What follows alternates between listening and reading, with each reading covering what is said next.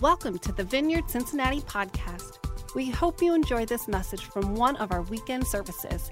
To subscribe to our podcast or listen to other messages, go to vineyardcincinnati.com/podcast.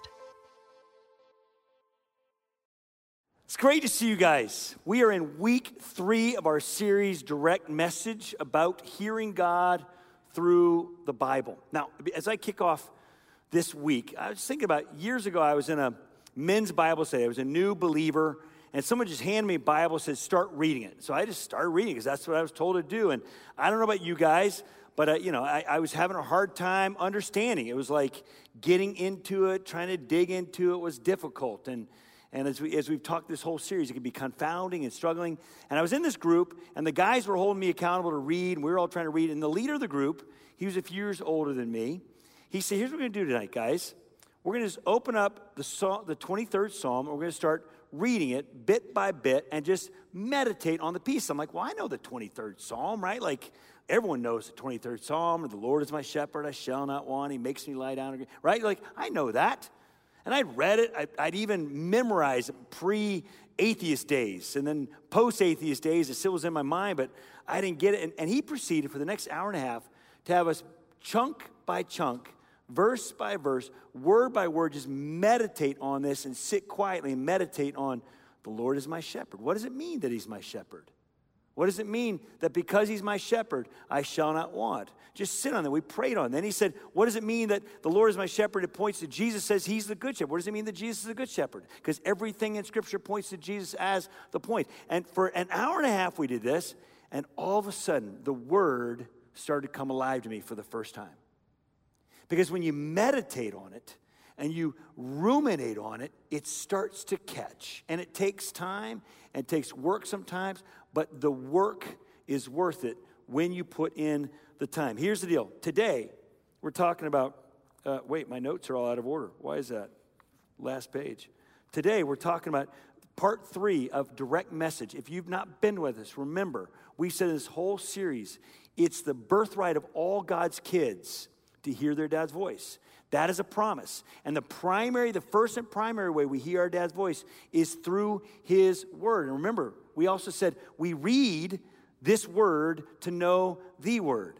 We get into this word to know the word. The primary point of the Bible is about connection. It's not about direction. It's not about correction. It's not about protection and not about collection. It is about connecting with the living God. In the beginning was the Word. The Word became flesh and dwelt among us. We read the Word to know the Word. And lastly, we looked last week, this Bible is not the point. As much as I love this Bible, as many times as I read this Bible, this is not the point. It points to the point. Jesus is the point, and all of it from Genesis 1 to Revelation 22 points to Jesus and points through Jesus as the point. So we need to be people that get into the Word and meditate on it. So today I'm going to talk about part 2 kind of meditation. We looked a little bit at it last week, but it's this Christian idea, by the way. I don't know if you have, meditated on the word meditate before, and a lot of times people serve this up as like a New Age idea. Well, the idea of meditation was in Christianity long before it was in other religions. They didn't invent it. The Jewish and Christian religion came up with this idea. And the whole idea comes from a Hebrew word, the Old Testament's written in Hebrew, called hagah. And the word hagah, it sounds like eating, doesn't it? Hagah.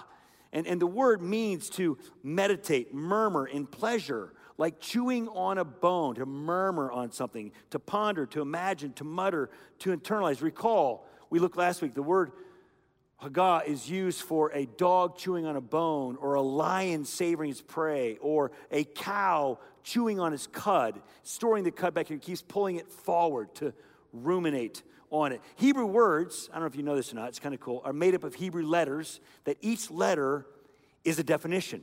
And the definition, the words come together to make the meaning of the word. So the 3 letters are He, Gimel, and He. The He means to seek the Holy Spirit as revelator and pay attention to what follows. So like, ask Holy Spirit, speak to me, reveal to me, and then I'm going to pay attention to what you're saying. And the Gimel means to lift up the name of the Lord. The word Gimel, the letter Gimel, is also the picture of a camel, which is really interesting. A camel stores stuff. We'll get to that in a second. And then back to hey again, seek the Holy Spirit as a revelator and pay attention. So you put those three letters together, and the word meditate means seeking Holy Spirit to make us attentive to who God is and what God's up to through his word and throughout movement of life. Holy Spirit speaks to us all things. As we do so, as we store the word in us, it's the act of storing it and feeding on it because it's what really sustains us for true living. So as we store it, we lift up the name of Jesus in prayer and in praise. We worship and pray him, and so that when we do that, meditate on him, when we are in the deserts of life, when all of life, but especially the deserts of life, will have a storage of water in our system. That's the purpose of meditation, to store the word so deeply in our hearts that we're connected with him at all times, but especially in hard times. But here's the problem. Most of us Christians don't eat the word like this. We don't meditate and feed on the word like our lives depend on it, do we? If we're really honest, we eat the word or come to the word, and I think, I'm going to challenge this for a second. This is challenging me too. We come to church and come to the word more like we would come to a wine tasting. Have you ever been to a wine tasting? Like you just, it's okay. That wine is okay. It's good on my palate. And it's a very, again, I love wine tastings, but it's a very consumeristic mindset. Many times we come to church with this consumeristic mindset rather than coming to the word, coming to worship, coming to Jesus with a mindset of like, we've just come out of a really hard game and we need Gatorade. We need water. We need to come to church. We need to come to the word. We need to come to worship with that mentality of I need Gatorade to be sustained and refreshed so that I can play better. What would happen if we tasted and fed on the word like it was our life?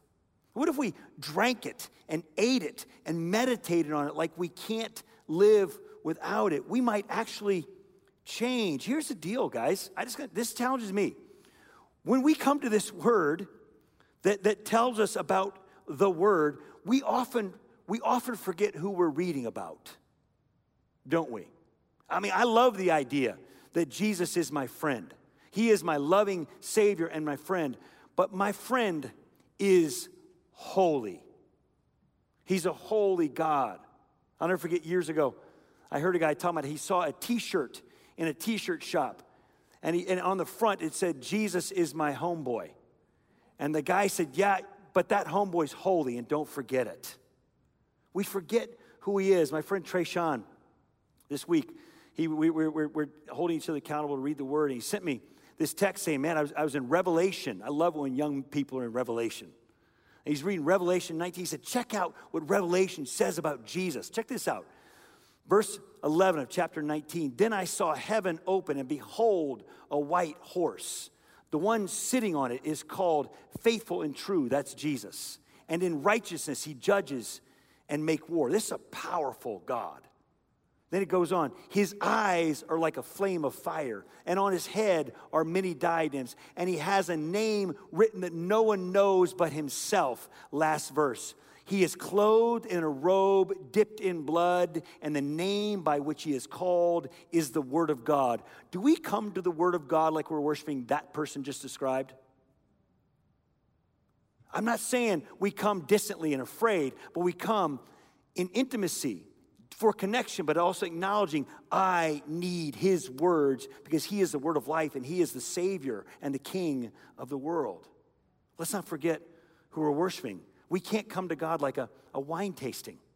I think many of us forget how good it is for us to do it. We forget how necessary is it for us to live, and we just go through life mundane and not eating on it like we need for our sustenance. You know, a study shows, here's what's fascinating. I love studies. A study shows that people who take their pets to the veterinarian will do, 98% of people will do exactly what the veterinarian says to do for your pet. Do you know that? 98% of people, if they give you a prescription for your pet, 98% will do exactly what the veterinarian says. Guess what the stats are on humans that go to a human doctor, and he gives you prescriptions of things to do? What would you guess the stats are in humans fulfilling what the doctor says to do? What's that? 42%. 42%. And I'm one of those that's like, he's an idiot. He got his doctorate degree. Who cares? But I'll do whatever Maggie needs. What does that tell us? We care more about our pets than ourselves. We've been prescribed the message of life. And why don't we choose to eat it and meditate on it day and night? We settle for chips and donuts and burgers and carbs rather than healthy chicken and veggies. I'm all about a good piece of cake, but come on. Let's eat the good stuff. We need to believe that the personal ways of Jesus are the best and feed on him and his word. And if we do so, we will disconnect in order to truly connect. I want to watch a video by Simon Sinek. And this is going to hit us right in the solar plexus. Simon Sinek is a sociologist and thinker and talks about how we as a culture, he's not even a Christian, but this talks right to us, how we as a culture are so into our devices that we're missing out on God. And I would say we need to put down the devices and connect with God. Just watch this. And don't hate me when he's done, all right? We know that engagement with social media and our cell phones releases a chemical called dopamine. That's why when you get a text, it feels good, right? So, we've all had it where you're feeling a little bit down or feeling a bit lonely, and so you send out 10 texts to 10 friends, hi, hi, hi, hi, hi, because it feels good when you get a response, right? Right? It's why we count the likes. It's why we go back 10 times to see if my Instagram is growing slower. Did I do something wrong? Do they not like me anymore? Right? The trauma for young kids to be unfriended, right? Because we know when you get a hit of dopamine, which feels good. It's why we like it. It's why we keep going back to it. Dopamine is the exact same chemical that makes us feel good when we smoke, when we drink, and when we gamble. In other words, it's highly, highly addictive. Right? We have age restrictions on smoking, gambling, and alcohol, and we have no age restrictions on social media and cell phones, which is the equivalent of opening up the liquor cabinet and saying to our teenagers, hey, by the way, this adolescence thing, if it gets you down. But that's basically what's happening. That's basically what's happening, right? That's basically what happened. You have an entire generation that has access to an addictive, numbing chemical called dopamine through social media and cell phones as they're going through the high stress of adolescence. Why is this important? Almost every alcoholic discovered alcohol when they were teenagers.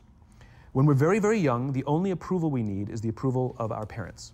And as we go through adolescence, we make this transition where we now need the approval of our peers. Very frustrating for our parents, very important for us. It allows us to acculturate outside of our immediate families into the broader tribe. Right? It's a highly, highly stressful and anxious period of our lives, and we're supposed to learn to rely on our friends.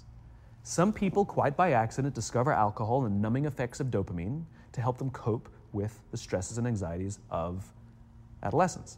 Unfortunately, that becomes hardwired in their brains, and for the rest of their lives, when they suffer significant stress, they will not turn to a person, they will turn to the bottle. Social stress, financial stress, career stress, that's pretty much the primary reasons why an alcoholic drinks. Right? What's happening is because we're allowing unfettered access to these dopamine-producing devices and media, basically it's becoming hardwired, and what we're seeing is as they grow older, too many kids don't know how to form deep, meaningful relationships. Their words, not mine. They will admit that many of their friendships are superficial. They will admit that their friends, that they don't count on their friends, they don't rely on their friends, they have fun with their friends, but they also know that their friends will cancel on them if something better comes along. Deep, meaningful relationships are not there because they never practice the skill set, and worse, they don't have the coping mechanisms to deal with stress. So when significant stress starts to show up in their lives, they're not turning to a person, they're turning to a device, they're turning to social media, they're turning to these things which offer temporary relief. We know, the science is clear, we know that people who spend more time on Facebook suffer higher rates of depression than people who spend less time on Facebook. Right? These things balanced. Alcohol is not bad. Too much alcohol is bad. Gambling is fun. Too much gambling is dangerous. Right? There's nothing wrong with social media and cell phones. It's the imbalance. Right? If you're sitting at dinner with your friends and you're texting somebody who's not there, that's a problem. That's an addiction. If you're sitting in a meeting with people you're supposed to be listening to and speaking and you put your phone on the table, face up or face down, I don't care, that sends a subconscious message to the room that you're just not that important to me right now, right? That's what happens. And the fact that you cannot put it away is because you are addicted. Right? If you wake up and you check your phone before you say good morning to your girlfriend, boyfriend, or spouse, you have an addiction. And like all addiction, in time, it'll destroy relationships, it'll cost time, and it'll cost money, and it'll make your life worse. So don't throw your phones at me. And don't be mad at me. And don't think to yourself, if you're looking down at your teen going, did you hear? Look at yourself. We are addicted to these things. And for our sakes, God's saying, for 2 millenniums, God said, meditate on me first and you'll find life. You meditate on the other stuff, you won't find life. So I'm imploring you. This is the doctor saying to you, eat the book, eat this word, and things will go well for you. Joshua chapter 1, God comes to Joshua and he says, you're now going to be my man. Moses has been great. You're now going to be my man. I'm telling you, stay with me, Joshua. You're my man. I love you. I'm for you. Stay with me and you'll be strong. You'll be courageous. You'll be powerful. And here's what he says, verse 7. Only be strong and very courageous. Be careful to do according to all the law that Moses, my servant, commanded you. Do not turn from it to the right or to the left, that you may have good success wherever you go. This book of the law shall not depart from your mouth, but you shall meditate on it day and night, so that you may be careful to do according to all that is written in it. And then he goes on, for then you will make your way prosperous, and then you will have good success. I'm not telling you to read this book and meditate on this book in order to get money, in order to get good to happen. I'm saying we connect with God in order to experience strength or experience connection. Here's what you need to notice. In that passage, God says, Joshua, I'm connected with you. I'm connected with you. You're my boy. You're my man. But if you want to experience my connection, you've got to meditate on my word. If you want to experience strength and power, you have to meditate on my word. Let's get in this book and let's meditate on this book for our sake and for the next generation's sake. We need to. We're a disconnected culture. So how do we meditate? How do we meditate? And many of you are thinking, I don't know how to meditate. I'm not an Eastern religion person. But I'm going to tell you right now, you all meditate every day of your lives. Every one of us meditates all the time. It's not a matter of if we meditate. It's what do we meditate on. Let me give you an illustration, right? You're hanging out with a friend, a colleague, a family member. You're in a 30-minute conversation, and the person says one thing in 5 seconds of the 30-minute conversation, and you leave that conversation, and you dwell on it for the next 2 days. Anyone? Come on. I'll give you a live example for me. This is, put a mirror up to me. I'm hanging out with a guy not too long ago, good friend of mine I love. He says, you know, Matt, man, whenever we hang out, there's just no silence between us. We just have nonstop yapping. And I got in the car to leave, and I'm like, yapping? I don't yap. I ask questions. You yap. My questions and conversation are meaningful. You just yap a bunch. Maybe he doesn't think I'm deep. Does he think I don't have smart things to say? I'm smarter than him. Does he really think I talk more than him? He's a yapper. I'm not a yapper. Maybe I am a yapper. Maybe I do talk too much. Maybe I need to be more quiet. Maybe I need to stop talking so much. Maybe I should stop hanging out with him because he yaps and I feel like a yapper when I'm with him. Maybe I should text him right now some really deep questions to show him how wise I am. Right? We all do it, right? You start to you go on Facebook and you see someone else's Facebook feed. You begin to meditate on what they have and what you don't. Right? You're on Instagram. You're like, oh man, my their kid got into Yale. Mine got into UC. God. Meditate. They got a new house. We meditate like a seed or a popcorn husk stuck in our teeth. We obsess. Come on. You do. We all meditate all the time, and the things we meditate on can make or break our day. We can be happy and joyful 1 minute and miserable the next because we've let meditation take us down. So what I'm suggesting is meditation is something we all do. We all meditate all the time, but we get to choose what we meditate on. So I'm suggesting we meditate on God's word so we live more powerfully and more effectively. Stop the cycle of stinking thinking and get into godly meditation so that your day will go better. Meditate in the Word to know the Word for your good. So how do we do it? You listen and live the Word. Daily decide to get up and listen to and live the Word. Listen, read it to listen to it. Hear Holy Spirit speak to you like Hay, Gimel, and Hay says, ask Holy Spirit to reveal to you, and then live out what it says. I love Jesus was talking to a bunch of people. He was hanging out. He was talking about prayer. It was in Luke chapter 11. He's talking about prayer. He's talking about how the enemy comes after us. And after he said all these things, this woman shouts out for the crowd. He said these things. A woman in the crowd raised her voice and said to him, "Blessed is the woman that bore you and the breasts at which you nursed." And you can just see him smile. Goes, "I love Mary. I love my mama." That's right. But mama's not who we're talking about right now. Blessed rather are those who hear my word, the word of God, and do it. Listen and do the word. Meditation is getting in it and doing what it says. I like what the Apostle Paul says. After he says, rejoice in the Lord always. And again, I say rejoice. He says, finally, brothers, whatever is true, whatever is honorable, whatever is just, whatever is pure, whatever is lovely, whatever is commendable, if there's anything excellent, if there's anything worthy of praise, think about these things. Meditate on these things. What you've learned and received and heard from me and seen in practice these things, and the God of peace be with you. Paul is telling us, think on Jesus, think on truth, pray the truth, be with Jesus. I can't say this enough. Meditate on the word. We've done this for 3 weeks. We got one more of it. For your sake, for the sake of your children, meditate on the word. For the sake of your family.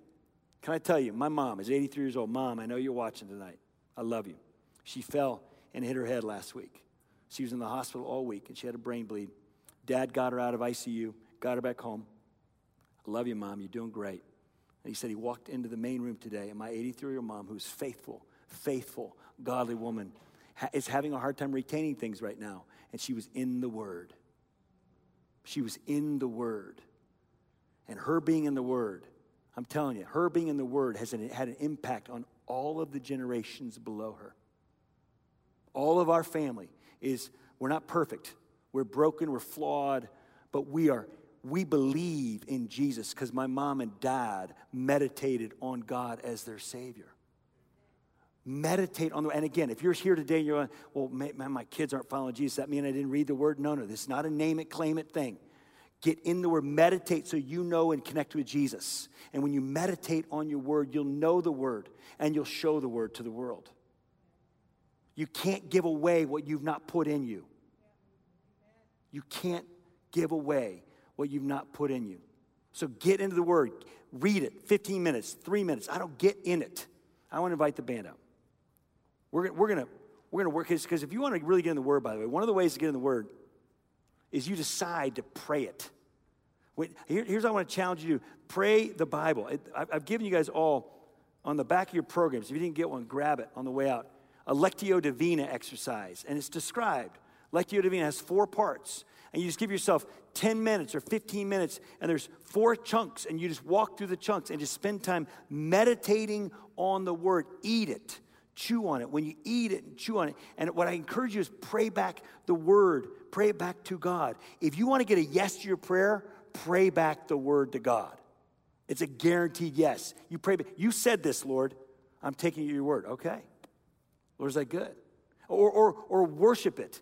Find worship songs that have scripture in them and lean into the Lord. We read the word to know the word.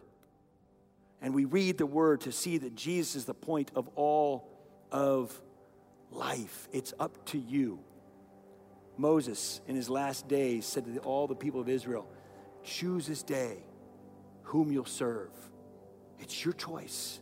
And then Moses said, I choose life. Family members of North Star. Let's change our world by being so connected with the Word of God. Not to get knowledge, not to be puffed up, not to look like we're smart, but to be so connected with the living God that we can't help but smell like Him. We can't help but act like Him. When you're in the presence of Jesus, when you know Jesus, when the Holy Spirit is oozing out of you and you're in the Word, you will talk different. You will think different. You will be different. And the people around you say, that smells good. I want to know the God they know. Please. Would you stand? You may not know this. This is Pentecost weekend. And Pentecost weekend is a celebration of Jesus, of the living God imparting His Holy Spirit on us. The Holy Spirit is our power source to live. We cannot live without Holy Spirit. Jesus rose to set us free from our sin. And He promised, I'll put my Spirit in you to live more abundantly. Amen? I want to invite our prayer teams down. I just want to pray a blessing over us as we go. I invite you, because it's Pentecost, I invite you to hold your hands out to say, I want more of the Holy Spirit. I want more of the Holy Spirit. We're celebrating the need for the power source of life, who loves us so much. He indwells us, stirs within us, gives us strength, gives us power, reminds us of the Father's love for us. Thank you for your love. Thanks for your goodness. Thank you that we get the privilege to worship you as the one and true and only God. And all God's people said, amen. Amen. If you want prayer, come down and get prayer. We'll see you guys next week. Thanks for listening. We hope you enjoyed this message. To subscribe to our podcast or listen to other messages, go to vineyardcincinnati.com/podcast.